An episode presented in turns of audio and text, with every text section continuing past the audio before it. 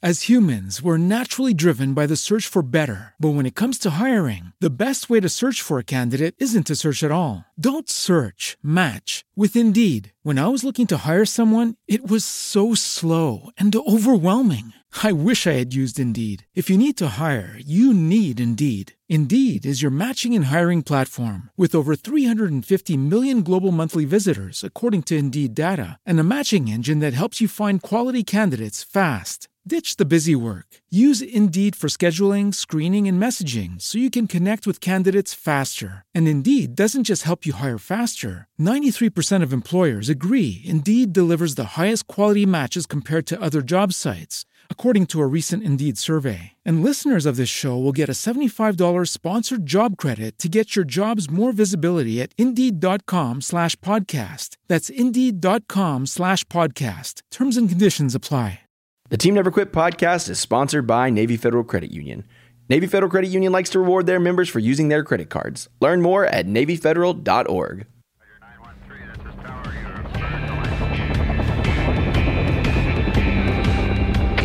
Team Never Quit. Team Never Quit. Team Never Quit Radio. All right, everybody, welcome back to the TNQ podcast. I'm your host, Marcus Luttrell. Every week, it's my job to fire you up, to ignite the legend inside of you, and to push you to your greatness. Join me every week as I take you into my briefing room with some of the most hard charging people on the planet. They're going to show you how to embrace the suck of life, teach you the values of working your ass off, and charge through whatever life throws at you. This is the Team Never Quit podcast. So buckle up, Buttercup.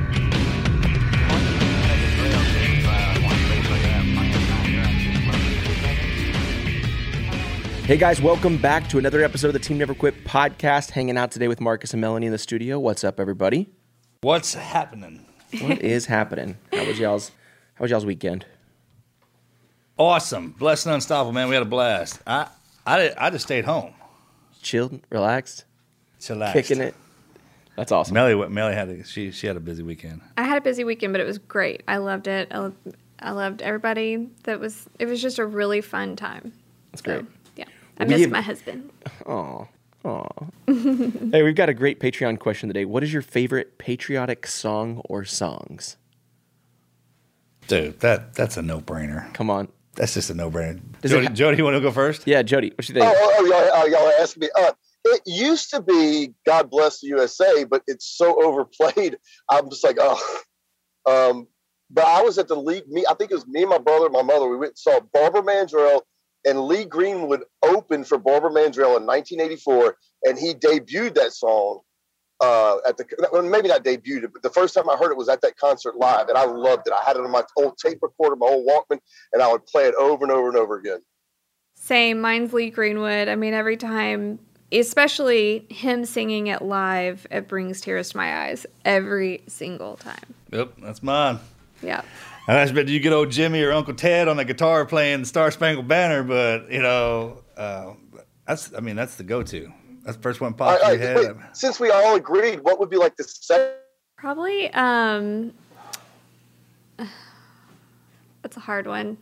I actually have a playlist of patriotic songs. is I God should- Bless Texas a patriotic song? Damn so, right that's it is. my favorite. what are you talking about? He blessed it with his own two hands. That's right. if, if, if that if, if that counts, I'm I'm with you. Yeah, yeah. I was going to throw that out at the beginning. That's always that's tough about it. That and Texas women. That's right. That's a great patriotic song. Thank you, Hank. Um, Yeah, I can't think of any. well, I know we're missing one. Who do you think's the best? Toby Keith's got some good ones. Yeah. Putting foot for ass, foot to ass. You know, he he, he can he can roger some good ones up. Granger Smith. Wrote, Granger's good, yeah. Um, Oh, Brooks and Dunn, Only in America. Yeah. That's a good one, man. Good one. That's a real good one, actually. Yeah. There's a lot of really good ones. Who do you think's the best? Um, who was the best singer with uh, the national anthem? Ooh. Like ever Oh. or like Super Bowl? Like or? ever? Like I I got the best and the worst. It's the same person. Okay. Fer, Fergie. oh, Is that From true? the- the- no, look up Fergie singing. I want to say it was the Daytona 500. She sang the national anthem, and then she sang like the NBA All Star game. And the Daytona 500 was incredible. The All Star game was atrocious. We all Didn't have good she days. mess up a word or something the last time she sang? That's one of the hardest songs to sing, from what I understand. So I don't ever say anything about anybody having to sing that thing. Did Whit, was it Whitney Houston that? Yeah, that- that Whitney Houston just belted it frickin' out. belted that sucker out like And spine. probably Kelly Clarkson or something. what about My, uh, my favorite version is Carl Lewis. what that? Carl Lewis. I Oh, the. I got the what the worst Roseanne Barr. Uh, Roseanne's up there, but Carl Lewis is. it's my favorite because it's probably the worst, and he was just trying to do so good. And I mean, you think about it. That's right, I saw that. That's right. Okay, I remember that. He was trying real hard. Oh, he was trying, He was and he said he had to apologize. All right, I'll do better. Yeah, Aw. I remember. He was really. Yeah, he was trying that real clip, hard. Pull it out. I think it's on YouTube. Yeah, we'll pull that up. Good Patreon question. Thank Great you, Andrew. Patreon Yeah, that was a good question. Hey, if you want to ask your question, join us patreon.com slash team never quit. You can actually ask your questions to the guest, to the host. You can get some sweet swag, challenge coin, all kind of other cool stuff. Make sure to check that out at patreon.com slash team never quit. We've got a great guest in store, family, sort of, kind of. Everyone's related in Louisiana, apparently. Yeah, yeah. You know, Mary Sarah does a good job in National Anthem. True that. She does. Yes. She's amazing. Yeah. We have an incredible guest, Jody Plauché. Did I say it right? Yep. Am I good? Yep. He shares his experience being kidnapped Yeah, by don't his get this karate wrong, teacher. man. Don't get this wrong, okay? being rescued and his father subsequently fatally shooting his abuser on TV. We'll also get to hear about his book, Why Gary Why, and his work to educate on sexual violence. Welcome to the show, Jody. Thank you for having me. So I found out about you because my sister listens to all the true crime podcasts, and she heard your story on one of those. I don't remember which one it was, but she was telling me about it, and then she said your name, and I was like, first I thought it was a crazy story, and then I was like, wait. If he's a Plauché, he's got to be related. so I looked you up, and the rest is history. And We're- sure enough, yeah, related. we're excited to hear your uh, your story, and we just if you just want to kick it off and just tell us, and then we'll pop in and ask questions. All right, so it started off when I was in fifth grade. Um, I was in class and they handed us a flyer to take karate. I literally took my karate flyer and I it up and threw it in the garbage on the way out of the class. I remember it to this day. Threw it in the garbage can, and I didn't think nothing about it. Well, my little brother, he had a he went to a different school and they gave him the same flyer, and he brought that flyer home and gave it to my mother. Well, I was playing sports, football, basketball, maybe softball or baseball at that time, and I didn't think I had time for karate. Well, my little brother, he wasn't into any sports, so my mother thought it would be a good idea to kind of get him involved in something. So she enrolled him, and when she enrolled him, she enrolled my older brother and the neighbor friend, uh, her best friend Miss Eileen, her son Mark. They enrolled him too. So it was me, Mikey, Bubba, and Mark that went to go take these karate lessons. And we went to the first lesson, and it went fine. We went to the second lesson, and the karate teacher didn't show up. we went to the third lesson, he didn't show up again. So the the organization that had created these karate lessons turned our name over to another young up and coming karate teacher named Jeff Doucet, and he was going to honor the remain because I think it was like ten lessons for thirty five dollars or whatever. So he was going to honor the karate lessons. So that's how we ended up started taking karate from a man named Jeff Doucet. Well, after we went to a, a few karate classes at his place, he he is explaining to us how they had a karate team. Think of like uh, the Karate Kid, where they go fight in tournaments. And so he invited us to go see the movie They Call Me Bruce, which was a karate movie. Awesome movie. Because Uh, I, you know what? I'm gonna have to rewatch it because I don't I don't remember it being awesome. But no, it no, it's probably is. awesomely bad. Those that, that time frame of those movies are so. They call me Bruce, right? It was like when he sits down and eats with the nunchucks. I couldn't bl- block the other things out of my mind, but I think I blocked that movie out of my mind. But like I said, I'm gonna have to rewatch it again. I just got to, speaking of awesomely wonderful, like the Love Boat. Have you watched the Love Boat lately? Okay, so It last week the terribly wonderful. believe it or not, last week somebody brought that up, dude. So we we uh, I got on YouTube and fired that thing up. the The jingle is awesome. Did, did you know the last season Dionne Warwick sang it? It's terrible. No, I didn't. Great. I just found that out. I almost cried. I was like, no, the the, the beginning is it's love exciting and and the best thing about the Love Boat when you go back and watch it is seeing like the people who were in it, like you know Scott Baio when he was like nine years old and uh, Charlie's Angels. They did a cross a crossover between Charlie's Angels and the Love Boat, which was awesome. So anyway, so we go see They Call Me Bruce. And after my cousin was having a birthday party at like Chuck E. Cheese or something, so we the karate team went over to Chuck E. Cheese and we all hung out and played games and video games and jumped around in the the toys or whatever, watched the rocket fire explosion. And Jeff just seemed like this really great guy. You know, he's you know attentive. He, he told my mother that we were excellent at karate and had a future, and so they bought all into this stuff. And that was just Jeff at that point grooming not just me but the family because at this point Jeff has had not touch me at all, and so he just became really liked by the family. So he was welcome to come over on Saturday nights when we play trivia. Well, I guess it wasn't trivia. Password is what it was. It eventually led into Trivial Pursuit later. But I mean, the family would get together at my house and just hang out, and Daddy would cook, and Jeff would, was, you know, one of us. Well, unbeknownst to them, he was again grooming me. It started out, I think, when we were like stretching at karate practice. He he like put his hands up. Oh, your your your thighs are tight, and you got to stretch, and and so he's grabbing like almost not my crotch, but like on the side of my crotch, and he's going, "Oh yeah, you're tight, you're tight," and that was just him kind of working his way into inappropriately touch me. It led up to the point to where he finally started sexually abusing me. It, I won't say the first time because I think the grooming when he's touching me inappropriately, that is sexual abuse. Mm-hmm. But when he really went like full scale, it was in Houston. It was like karate tournament in Houston, and he called me up to the front of the van and he said, "Come up here," and he told me. Basically, I'm going to perform oral sex on you tonight, and I'm 10 years old, and I'm like, well, I have no clue why he wants to do this. Well, that night, after the movie went off, his old John Wayne movie, turned the TV off, and he just slipped underneath the covers and he performed oral sex on me.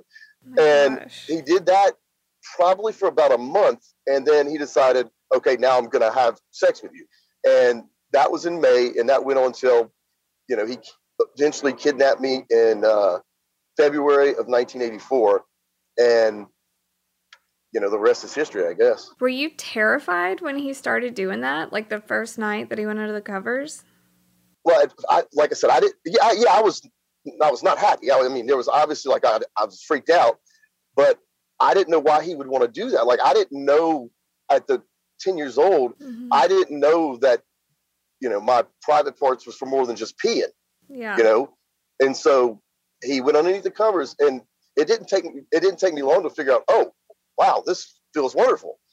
But it wasn't, and I, I mentioned this in my book, it wasn't that I was enjoying it, but my body was responding as a human body would. Mm-hmm. So yeah, there was physical pleasure, but there was mental anguish. Mm-hmm. So I think that that's why a lot of survivors of sexual abuse they have, you know, bad memories because and they blame themselves is because at some point your body is just going to respond like a human body responds. So it doesn't matter whether it's a hundred year old person mm-hmm. or a karate teacher or a spouse, right. not a spouse, a, a partner. That whoever's doing it, it's going to feel good. Mm-hmm. That mean that does, but it doesn't mean you're enjoying it because I, I wasn't enjoying it, but my body was like, hey, heads up. Oh my gosh, that's so crazy.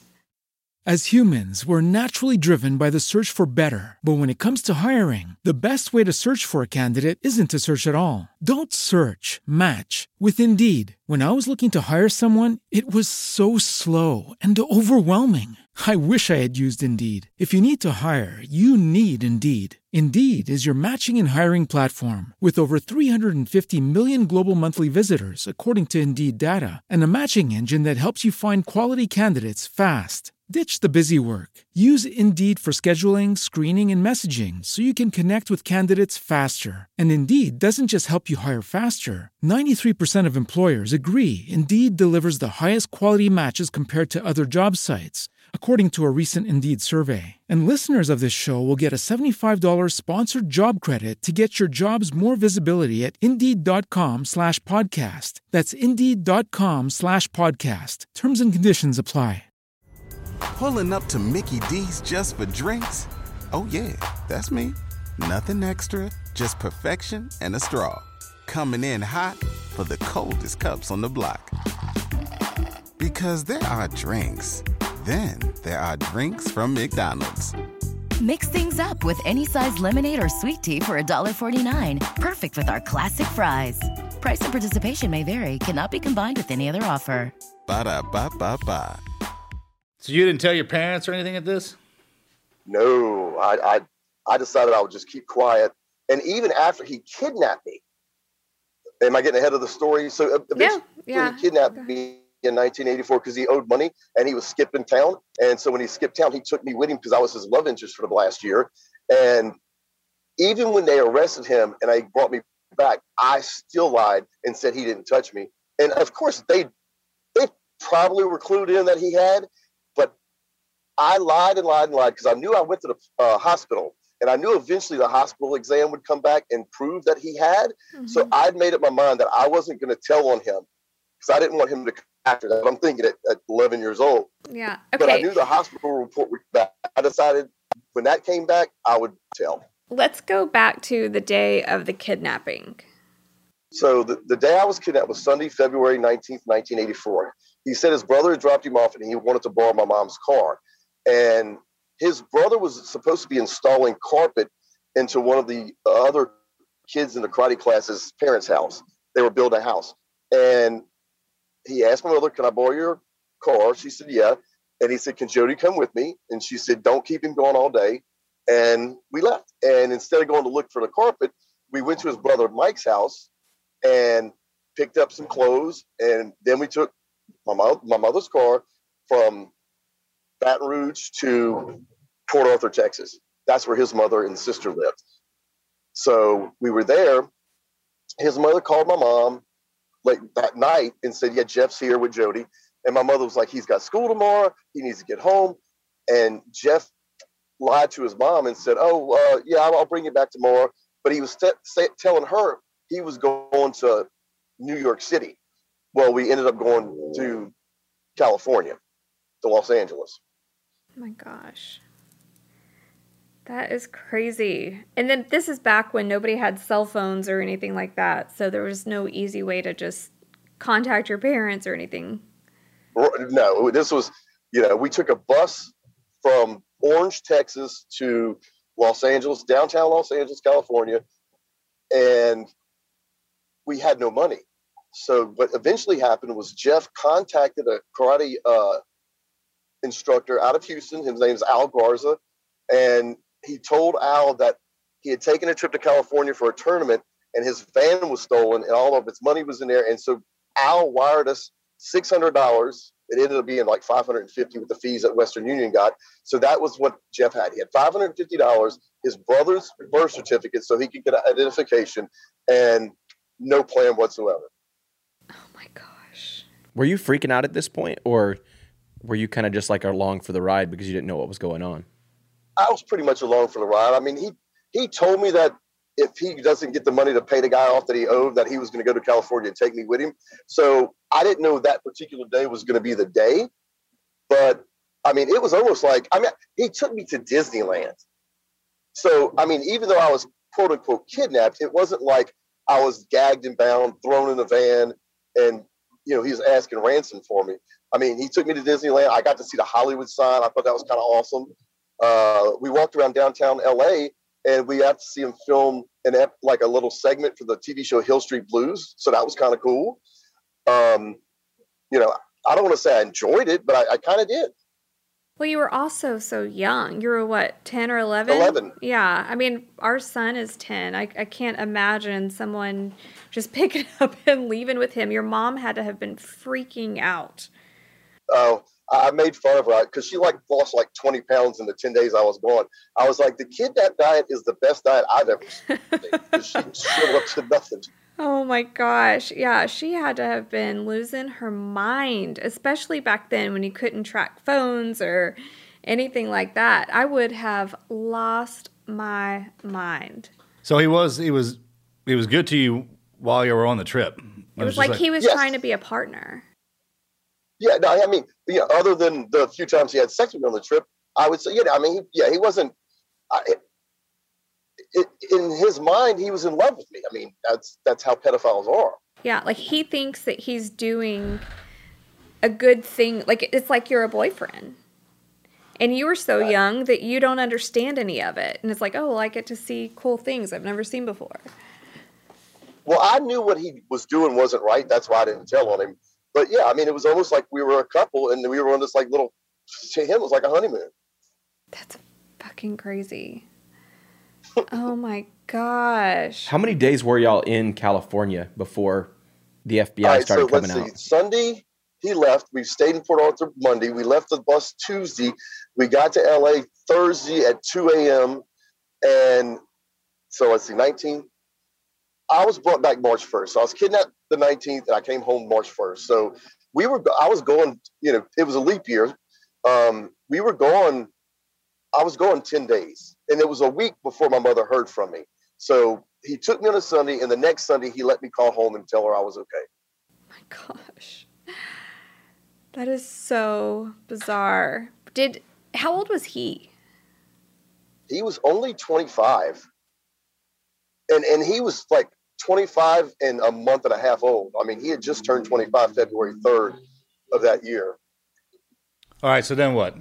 Like, uh, mom. All Gets, right, so he he lets me call home on that Sunday. So over the next couple of days, he's in contact with my mother. Now the police are at the house. They're recording the phone conversations.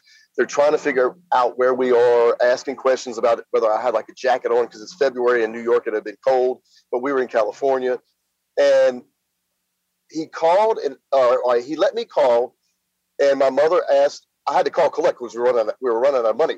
So my mother asked for time and charges. So what that means for those who are younger is when you would make a collect phone call, that was the person you were calling would pay for that. So she accepted the charges. And the operator, when we hung up the phone, came back on the, the line and said, okay, that call was 22 minutes and it was going to cost you $14.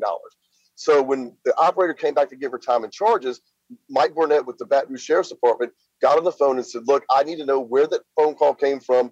This is a federal investigation. FBI is involved. There's a kidnapping.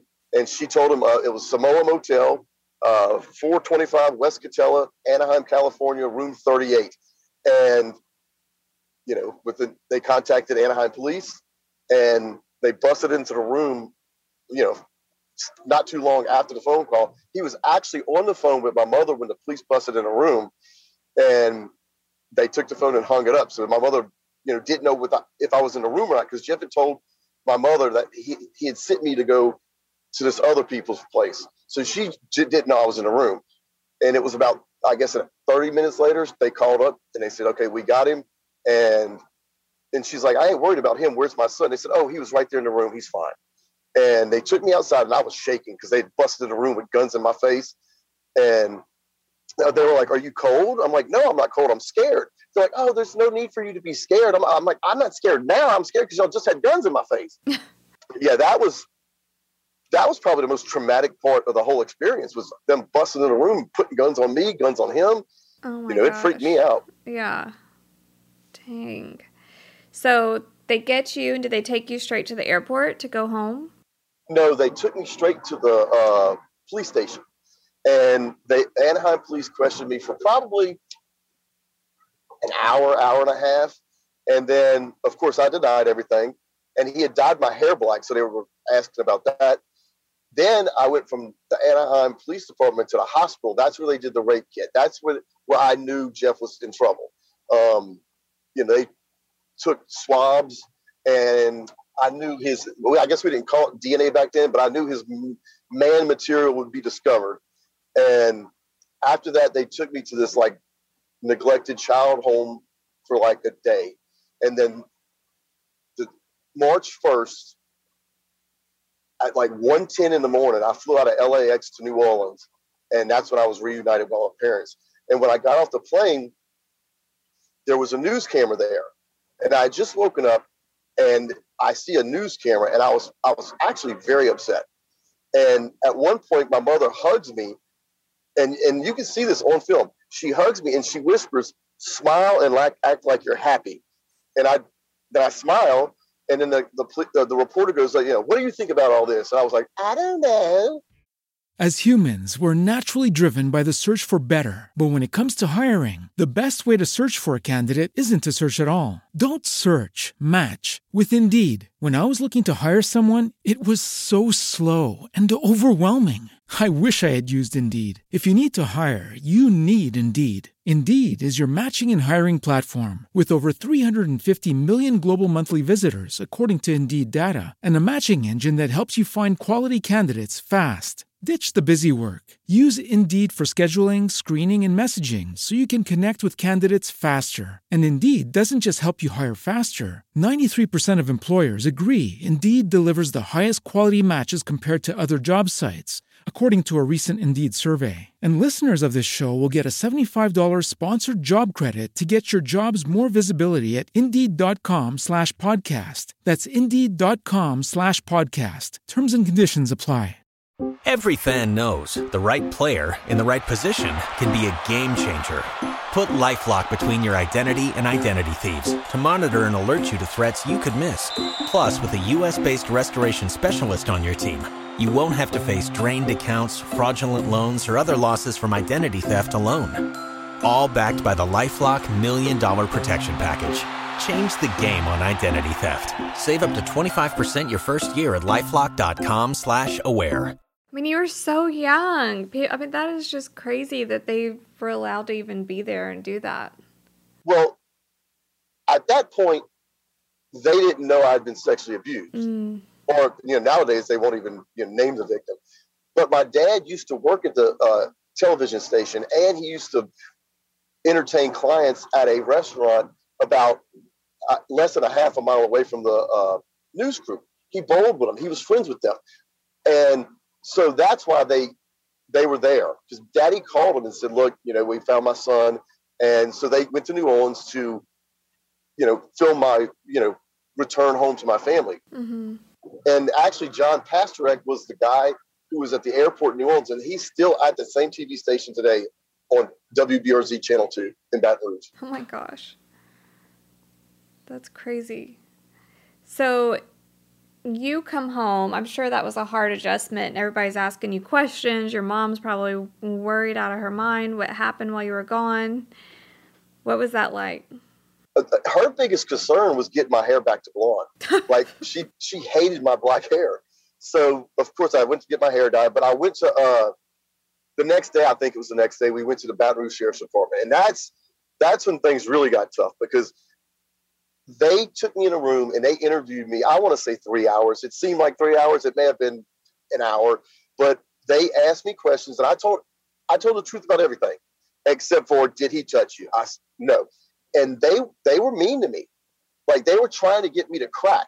And I hmm. would I refused to. And they went back and told my mom and dad, they said, look, we've been interviewing children for years. And either that man didn't touch him or he's so brainwashed he'll never admit it. Hmm And they were wrong on both. You were just scared. Yeah, I, I knew, like I said, I knew the hospital report was going to come back. So fast forward a week.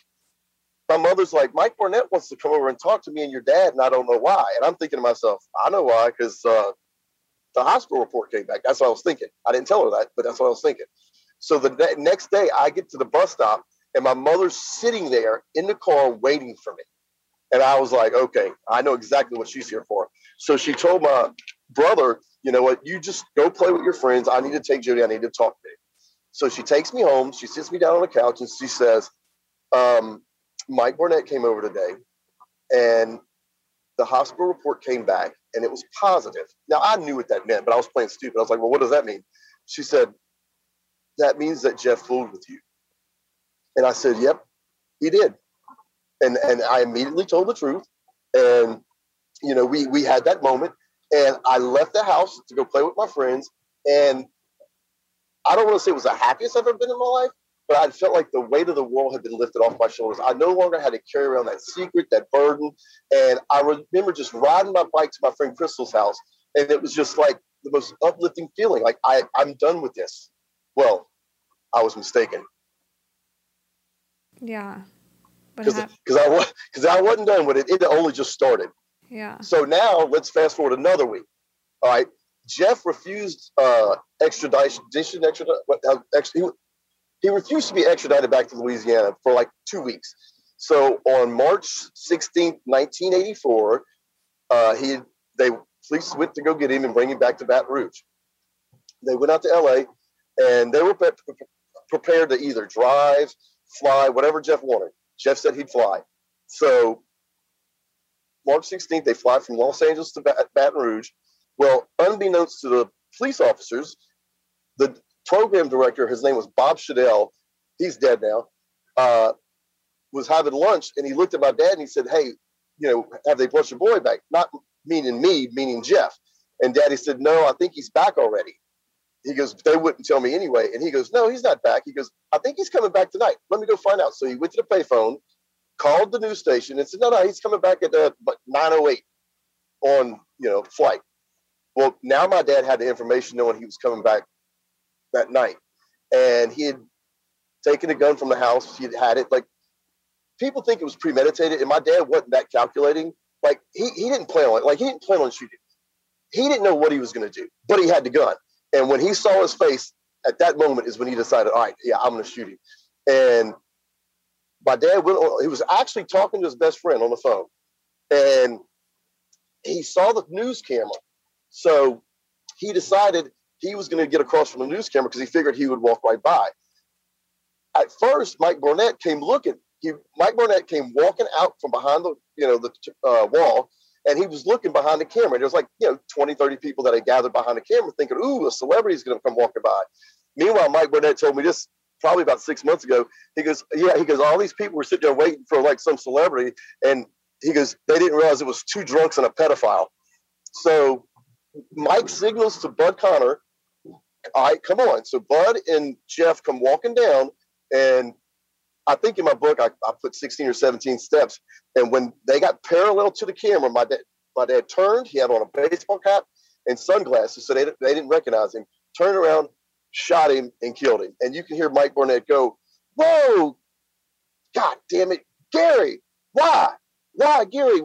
And Mike Barnett actually ran, and my dad and Mike Barnett went to middle school and high school together, so they knew each other. So Mike Barnett actually went and shielded my dad from Bud because Bud didn't know my dad, and Bud reached for his gun, and Bud was going to shoot him, but Mike stopped him, and then Bud walks over, puts the gun to my dad's head, and goes, "You son of a bitch!" And he turns around and goes back to Jeff, and you can see him on the video, and he just like looks down, and he just shakes his head, and just, then Jeff was dead. He was dead before he hit the ground. Oh my gosh. It's it's on YouTube for anyone who's listening that wants to see it. Yeah, I- actually, for whatever reason, it was trending today this morning on Twitter. Like it, it Oh, it's crazy how often it pops up on my feed. As humans, we're naturally driven by the search for better. But when it comes to hiring, the best way to search for a candidate isn't to search at all. Don't search, match with Indeed. When I was looking to hire someone, it was so slow and overwhelming. I wish I had used Indeed. If you need to hire, you need Indeed. Indeed is your matching and hiring platform with over 350 million global monthly visitors, according to Indeed data, and a matching engine that helps you find quality candidates fast. Ditch the busy work. Use Indeed for scheduling, screening, and messaging so you can connect with candidates faster. And Indeed doesn't just help you hire faster. 93% of employers agree Indeed delivers the highest quality matches compared to other job sites, according to a recent Indeed survey. And listeners of this show will get a $75 sponsored job credit to get your jobs more visibility at Indeed.com slash podcast. That's Indeed.com slash podcast. Terms and conditions apply. When you drive a vehicle so reliable it's backed by a 10 year, 100,000 mile limited warranty, you stop thinking about what you can't do and start doing what you never thought possible. Visit your local Kia dealer today to see what you're capable of in a vehicle that inspires confidence around every corner. Kia, movement that inspires. Call 800 333 4KIA for details. Always drive safely. Limited inventory available. Warranties include 10 year 100,000 mile powertrain and 5 year 60,000 mile basic. Warranties are limited. See retailer for details. That's so crazy. I I uh I did watch it the other day. Um when my sister was telling me the story, we pulled it up and watched it and it was just I mean, it's so crazy. The the whole story is so crazy, but how it ends with your dad shooting him, which I don't blame him. I mean, any dad would want to kill who did that to their son. So, I mean, it's And that's probably why Mike, you know, shielded your dad because not only were they friends, but he would have done the same thing if it was his son. Mo- that's what that's most people's feeling. But you know what? It hasn't happened that often. So everybody wants to do it. My dad's the one who did it. Right. But, but that's not the happy ending. The happy ending, for those who don't know the story, is my dad was sentenced to five years probation and 300 hours of community service. And a lot of people felt that that was too harsh. Oh my god. Yeah, I was like, that's a little harsh. yeah. Yeah. Community would- service. I mean, I don't even think I would have given Should've him got a a pat. reward Yeah, a pat on the back. for the removing trash. Yep. Oh, but, people will comment like they should put a statue outside the airport of my dad. like, I mean, it's crazy. Is your dad still alive? No, he died in October of 2014. He had a stroke in 2011, and so he was in a nursing home for the last couple of years of his life. But it, he, but he was happy. He was happy in a nursing home.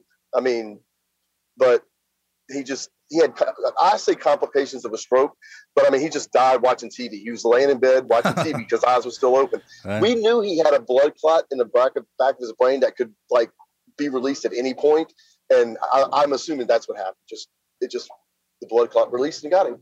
Yeah.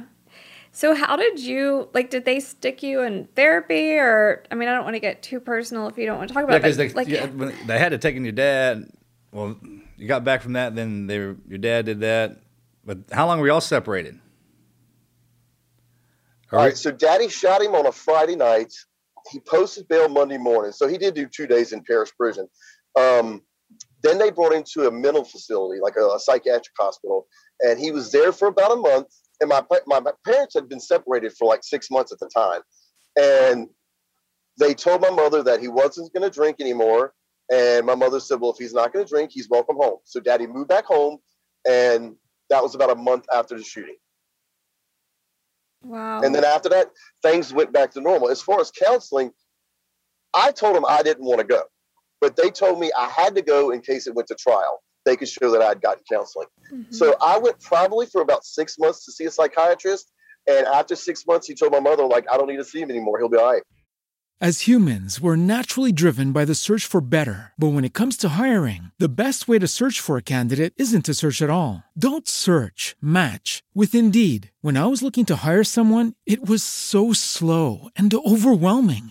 I wish I had used Indeed. If you need to hire, you need Indeed. Indeed is your matching and hiring platform with over 350 million global monthly visitors, according to Indeed data, and a matching engine that helps you find quality candidates fast. Ditch the busy work. Use Indeed for scheduling, screening, and messaging so you can connect with candidates faster. And Indeed doesn't just help you hire faster. 93% of employers agree Indeed delivers the highest quality matches compared to other job sites, according to a recent Indeed survey. And listeners of this show will get a $75 sponsored job credit to get your jobs more visibility at Indeed.com slash podcast. That's Indeed.com slash podcast. Terms and conditions apply.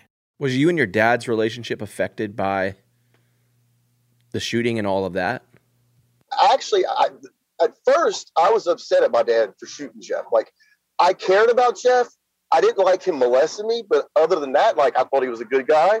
But I mean, you can't separate the two as an adult. But as a kid, that's how I felt. So at first, I was mad at daddy, but it probably was about the summer. So March to probably July or August. That's what I told daddy, like, you know, I, I don't hate you. I, I understand why you did what you did. And after that, I mean, I think we had an excellent relationship. Do you have kids now? No, I don't. You don't. I'm I'd be curious, like what if you would shield and be overprotective of your kids because of what you went through. I don't think I don't. I wouldn't say overprotective. I think I would be protective, like most parents should be. Mm-hmm. Like, I mean, in 1983, you know, Jeff's like, "Hey, look, June, I'll, I'll bring the kids home after karate practice," and she's thinking, "Okay, great, I can finish dinner." Um, you didn't have the awareness that we do now. Like, I would never, I wouldn't let my kids spend a night at no one's house. You know what I'm saying? Like, I mean, things like that. Mm-hmm. But I, I, I would hope I wasn't overprotected, but I probably would be. Yeah. Yeah, that's a situational dependent thing right there. Oh my I, this, I, I'm gonna tell you why I don't have kids. All right. One night, my cat had been like sitting by the door, and it, it, he wasn't acting right. And a couple days later, I went to pick him up or pet him. I went to pet him, and I I felt wet moisture. And about eleven o'clock at night, well, I smelled my hand, and it I thought it was poo. When I turned the light on, something had bit him, and he was had pus, and it was I was infected. Just it was terrible. Well, this is eleven o'clock at night. I need to get this cat to the vet, and I couldn't bring him to the vet from till seven o'clock in the morning. I didn't sleep, and that's a cat. Yeah. So if I had a kid, I don't I don't want that worry. It's a lot of worry. That's what I'm saying. If I was your mama during the, all that time, I, I mean, I, I probably would have had a stroke. when my when I was in college, my little brother he held his breath on the water too long, and literally I had to save him. Like he drowned. So I pulled him out. I gave him mouth to mouth, and he was in the hospital for the next two days. I remember sitting out there with my mother, and she's smoking a cigarette, and she's like, "Kids, you'll never sleep at another day in your life because I don't have them. I don't want them, like I said, I worry too much about my cat, let alone a, a child." Yeah. Oh my gosh, that is crazy. to me, the saddest part about the whole situation is people know my father is this, you know, vigilante who took justice into his own hands. But my dad was a Plauché and he was the nicest, kindest person that I probably knew. No, knew. I mean, he would stop and pick up stray animals. You know, he would, I mean, I didn't drink in college, but every time I met him somewhere, hey, you want a beer? I'm like, no, I don't drink. He would buy beers for people. His job was to entertain clients. He was a salesman. So for him to do what he did, he had to be in so much pain to do that. And and to me, that's the saddest thing is that like I knew I was going to be fine. He didn't. Yeah. If he could have looked in a crystal ball and saw who I was in the future, he probably wouldn't have did what he did. But then again, what he did helped shape me. So there's that dynamic. But my dad was really the kindest, sweetest man that I knew. Him and my uncle, they were they were wonderful people. I can tell you that if that happened to our son, I probably would have done the same thing. Same with Marcus. I mean that it's just a parental instinct to want to eliminate someone or something that hurts your child like that. Even if And I you are going to be okay. I mean that is pure parental instinct, don't you think, babe? You know, Uh, absolutely. Comment on it. I don't know what I would do. I'm gonna leave it at that. Just leave it open so somebody fucking tries it. Yeah, Yeah. Don't, just don't try it. You don't have the imagination like I do. Trust me. Well, and, and, and a lot of people say that. A lot of people say that he got off easy. Yeah, I mean, I, I just I I can't imagine it, but oh my gosh, I would just think. I mean, even when someone hurts their feelings, you want to hurt that person. It's just that parental instinct. Like, okay, you have to. It's almost like an animal instinct. You have to protect your children, and, at, at all my- cost. look, we were but my dad we were raised catholic and my dad believed in the 10 commandments Mhm. maybe not the don't cheat on your wife but i mean he he he you know he did his community service at the church so my dad was really uh, religious but he believed thou shalt not kill unless you screw with his son or screw his son Yeah. and that trumped it. So my dad, he lived with that burden that he took a human life. He didn't like that he took a human life, but he didn't regret what he did. Yeah. Well, how did you get? I mean, I would think that that would. It just shows your mental strength to be able to move past that. Like it sounds like you were getting off the bus before your dad even did that. So they obviously sent you back to school right afterwards.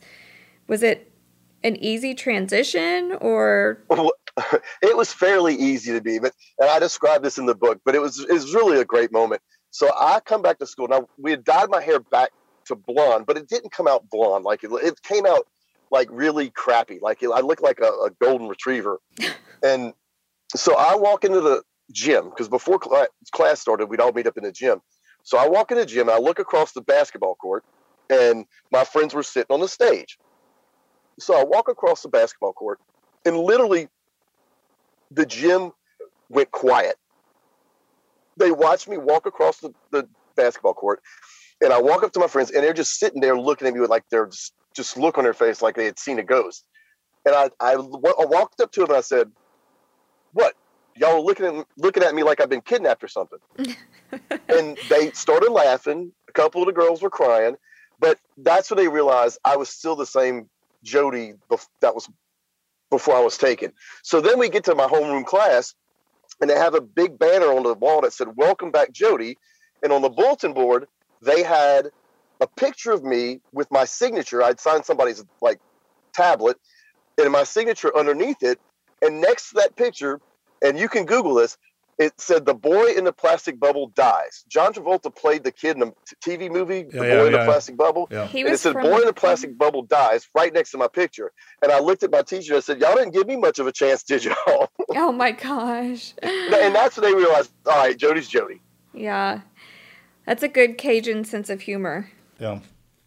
Well, my favorite, or if you go to Amazon and read like the comments, one of them said, This book is funny. Yeah. And to me, that was a compliment because I wanted my book not just to be, you know, rape and killing. I want I wanted to have humor in it too.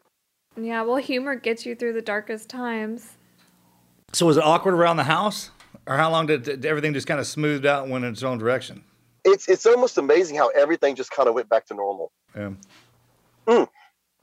the first month or so was awkward because you know daddy was still trying to be daddy like you need to go to bed and you know now that i'm older i know what he was wanting me to go to bed for but he hadn't been there for like six months so i was able to stay up till you know 11 12 o'clock without daddy telling me to go to bed but you know now that i'm older i know he wanted me to go to bed because he wanted to spend some alone time with my mother Yeah. well, I'm so glad that you like overcame all of that and were able to live. Uh, I mean, a lot of people would turn into a hot mess after that. Yeah, I mean, what is All the driving force in that direction? What, what, All right, so in 1991, uh, we got a call from the Geraldo Rivera talk show to go on a show. And I wanted to go to New York. I'm like, hey, free trip to New York, let's go. So me and daddy flew to New York City. We filmed the show, and that's all I'm thinking of. Hey, this was great. First time to New York, wonderful. Well, the show aired, we filmed it in April and it aired June. Well, about a week or two after the show aired, I got a call from Mike Barnett, same sheriff department, same sheriff deputy that was like throughout the whole case. And he called me up. He said, "Look, I want you to notice this is going to be on the news tonight. It's going to be in the papers tomorrow." He goes, "We just arrested this pastor who had been sexually abusing these two boys, and one of the boys saw you on the Geraldo show and told his mom, and we just arrested him." And that's the moment when I realized that wow, I could take this story and I could use something negative and turn it into something positive. And so, you know, when you hear people go, if I could only just help one person, Mm-hmm. nope, I want to help as many as possible. I don't want, I'm not going to settle for just one. So that's when I decided that I would share my story and I would, you know, write the book. Uh, I eventually, in at college, I joined a group called Men Against Violence, and we would do programs on campus about conflict, conflict re- uh, resolution. I had a Mountain Dew, that's why I'm kind of jittery. Um, then I ended up getting a job in Pennsylvania at a place called Victim Services Center of Montgomery County, which is just outside of Philadelphia. Um, our office is located in Norristown, and that's what we did. I would go to schools and I would do, you know, keep in touch as safe and healthy. I would do, you know, dating violence. I would do uh, sexual assault risk reductions uh, to high school colleges, and that's what I kind of dedicated myself to doing. That's awesome. Yeah.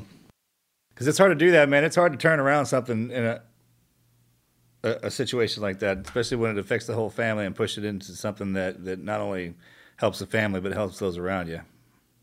I remember I was going on one of the, one of the talk shows. I've, I've been on Oprah, Montel, Maury, back when Maury was like serious. And I remember someone, one of the family members saying, why doesn't Jody just let sleeping dogs lie?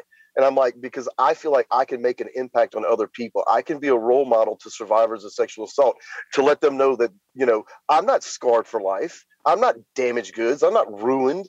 I didn't have a traumatic childhood. I love my childhood. I wouldn't trade, I wouldn't change my childhood for anything. Yeah. I mean, I guess if I had to, I would. but, Yeah. uh, but it's made me the person I am. That's awesome. So, would you encourage, or when you do these talks to sexual abuse, um, forums or whatever, do you encourage people to actually come out and and tell their parents immediately if someone touches them or like psychologically, what's the best thing to do for that? Well, eh, when I was working at Victim Services, we would teach the children safety rules no go and tell. If someone touches you inappropriately, you say no to that person, you go, you get away from that person, and then you tell an adult. Now, I've kind of shifted my way of thinking because we're going to put the burden on the kid. Like it's your job to make sure you don't get sexually abused. I think it's the parent's job to make sure they don't allow their children Yeah. too far away. Both probably because you're training the next generation not to let it happen. Yeah. But but yeah, but you still want to have those open conversations with your kid. Like when I was ki- uh, young, like probably eight or nine years old. I think it was eighty one, so I'd have been nine. They had a show called Fallen Angel. It, it was a, like a TV movie, and my mother sat us down and made us watch it. And she explained to us that there were people out there that would take advantage of children. And this guy was like getting the kids into like child porn or like taking naked pictures of them. And so when Jeff first first he ever touched my private parts, I thought to myself, "Oh wow, he's like one of them people mommy told me about." So that's why I I never blamed myself. It's because I was prepared. I knew that there were people out there. Again, I'm still 10, so I don't know how to tell her, but I mean, looking back, if you look at how he kind of integrated himself and groomed the family and, and started spending time with me, especially, I tell parents all the time if someone wants to spend more time with your child than you do, that's a red flag. That's not a red flag, it's a red rocket. Mm-hmm. That is so crazy. Oh, that's hard. It's for us. We have a ten-year-old boy, so we're like over here. Possibly, we talk to them about it all the time. Yeah, we always talk to Don't him let them about touch it. you. If you feel uncomfortable, you know, just walk away. And they're they're getting to the age now. There, I mean, there they talk, no they, you know, they'll throw me attitude. So Well, now, and our two little ones are 15 months apart. So our daughter is just a year younger, and she'll kick him in his private, and he's like, "Mom, Addie touched me in my no-no square." but she just kicked him. Um. So yeah, yeah. I I don't think he's too young. If you, if you got a ten year old, you can sit him down and watch the the fifteen minute like little ESPN E60 that that we're on, and and you can you can definitely talk to them about it. I mean, bring it up. I mean, I, don't obsess over it, but every time a, a teachable moment occurs, you know, talk to them. yeah. Yeah. Oh my gosh. Well, thank you for sharing your story and being vulnerable to that. I mean, I know that that's got to be. You've probably done it so many times, but it's. It, no matter how many times you tell a story about the worst week of your life, we know that personally, that it's it's never fun. So thank you for opening up and sharing that, and it will help other people. I mean, I understand when your your your point of view and your perspective, and there's probably a lot of there's some wisdom that's curled in there now. Actually, even for as young as you are, those experiences bring that out, and and it's hard for people to understand. I had the best childhood ever. I wouldn't change one thing in my life, and I say that with complete confidence. And people are like, people like, man, you've been to hell and back multiple times. Like, I sure have. You know, somebody had to go through it, so they can come back around and tell you about it, teach you about it. I mean, Exactly. I mean, you want somebody else to go through it? I love my my friends and family so much. I wouldn't want them to go through it, and it upsets them that I have to do it. But then, so be it. Somebody's got to pull it right, and then it just kind of you, you talk about it, and you, you people around you, they kind of rebuild that confidence. So good job, man. Don't, don't don't never quit, man. Never quit. Yeah, you have an awesome never quit story. And we're family. I know. we're family. On top of on top of everything else, it's like yeah, pull over, get your ass somewhere where I can hear what you're saying. and your niece Yeah. is friends with our son Hunter.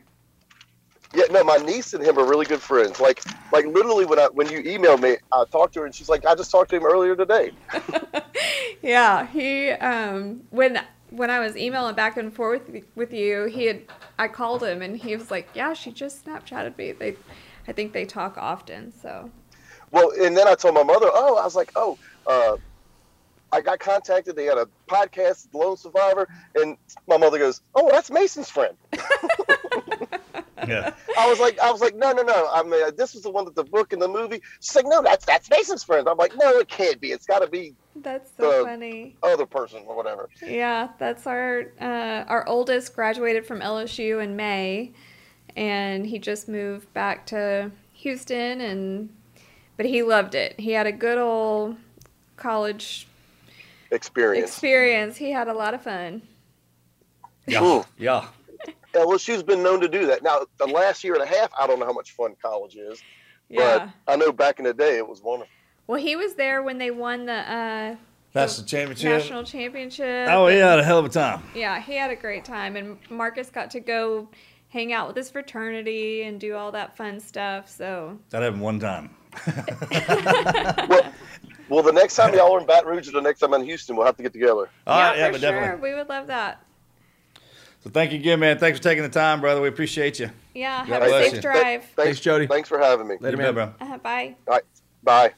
Hey guys, thanks so much for listening to another episode of the podcast. Jody, thank you so much for sharing your story, man. It was uh, just insane how you were able to overcome uh, so much, and what you're doing now is even more important to just to just be able to be a a voice of reason and someone who can just offer guidance in such a hard experience in life. Thank you so much again for sharing your story. Hey, if you guys haven't already, make sure you're following us on social media, teamneverquit.com slash social. If you're not on Patreon, you should be because we are doing some awesome stuff there and we've got some amazing things in the works. That's patreon.com slash team never quit. You're going to want to check that out. There's all brand new merch in the store. So if you haven't gotten a t-shirt, if you haven't gotten an autographed book, if you haven't got stickers, bracelet, whatever it may be, there's a bunch of new stuff in the shop. Shop.teamneverquit.com. We will see you guys next week.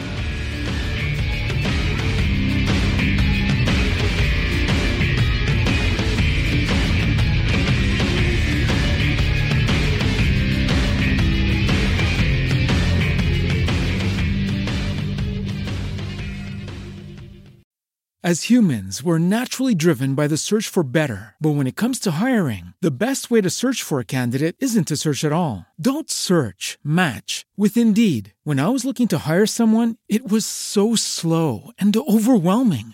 I wish I had used Indeed. If you need to hire, you need Indeed. Indeed is your matching and hiring platform with over 350 million global monthly visitors, according to Indeed data, and a matching engine that helps you find quality candidates fast. Ditch the busy work. Use Indeed for scheduling, screening, and messaging so you can connect with candidates faster. And Indeed doesn't just help you hire faster. 93% of employers agree Indeed delivers the highest quality matches compared to other job sites, according to a recent Indeed survey. And listeners of this show will get a $75 sponsored job credit to get your jobs more visibility at Indeed.com slash podcast. That's Indeed.com slash podcast. Terms and conditions apply.